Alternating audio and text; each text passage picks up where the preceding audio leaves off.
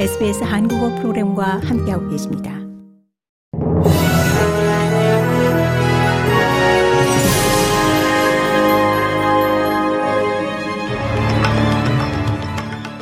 (2023년 11월 10일) 금요일 아침 SBS 한국어 간추린 주요 뉴스입니다. 앤소니 알바니지 총리는 마우무드 아바스 팔레스타인 자치정부 수반과 통화해 하마스의 이스라엘 공격을 규탄하고 현재 중동 분쟁으로 인한 민간인 사상자에 대한 우려를 표명했습니다. 대화는 지난 9일 오전에 이루어졌습니다.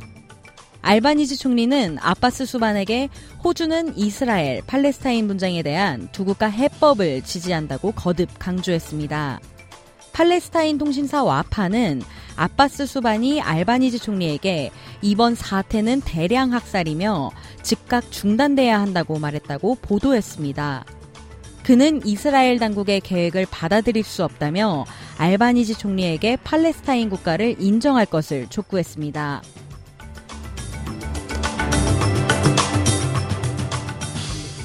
이스라엘은 교전 지역에서 팔레스타인 사람들이 공격으로부터 피할 수 있도록 매일 4시간씩 가자지구 북부에 대한 공습을 중단하기로 했다고 미국이 밝혔습니다. 가자지구 북부엔 인도주의 통로 2개가 개설될 예정입니다. 이번 공습 중단은 미국과 이스라엘이 최근 며칠 동안 논의한 결과입니다. 또한 미국과 이스라엘 수뇌부는 도하에서 카타르 총리와 만나 인질 석방 가능성도 논의했습니다.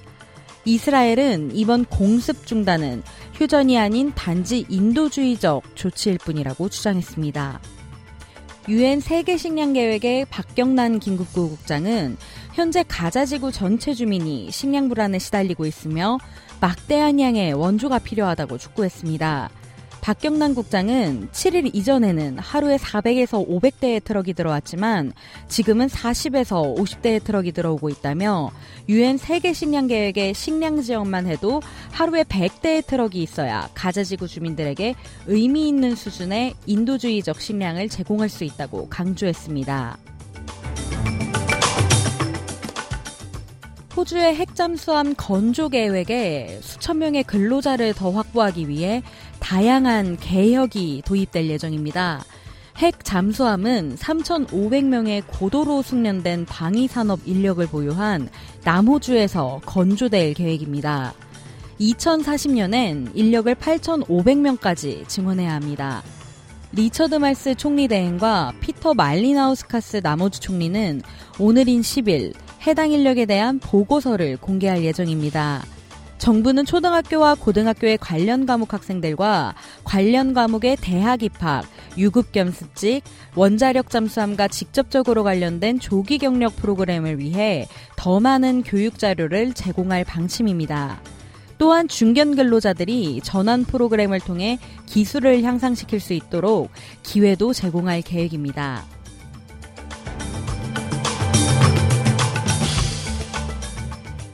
고국에선 박진 외교부 장관이 한국을 찾은 토니 블링컨 미국 국무장관과 북한 핵 미사일 위협과 러북 군사협력 등 안보 현안을 집중 논의했습니다. 블링컨 장관은 러시아의 압박을 강화할 수 있는 추가 조치들을 모색했다며 중국의 건설적인 역할에 대해서도 기대감을 내비쳤습니다.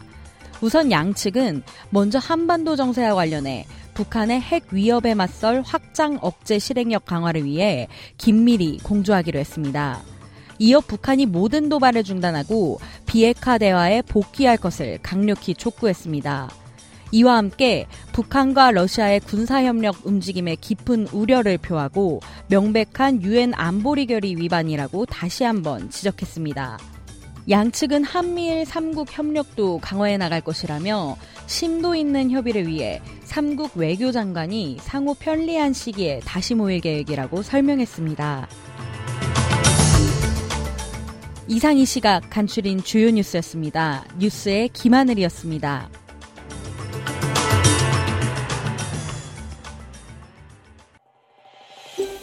더 많은 이야기가 궁금하신가요? 애플 포드캐스트, 구글 포드캐스트, 스포티파이 또는 여러분의 포드캐스트를 통해 만나보세요.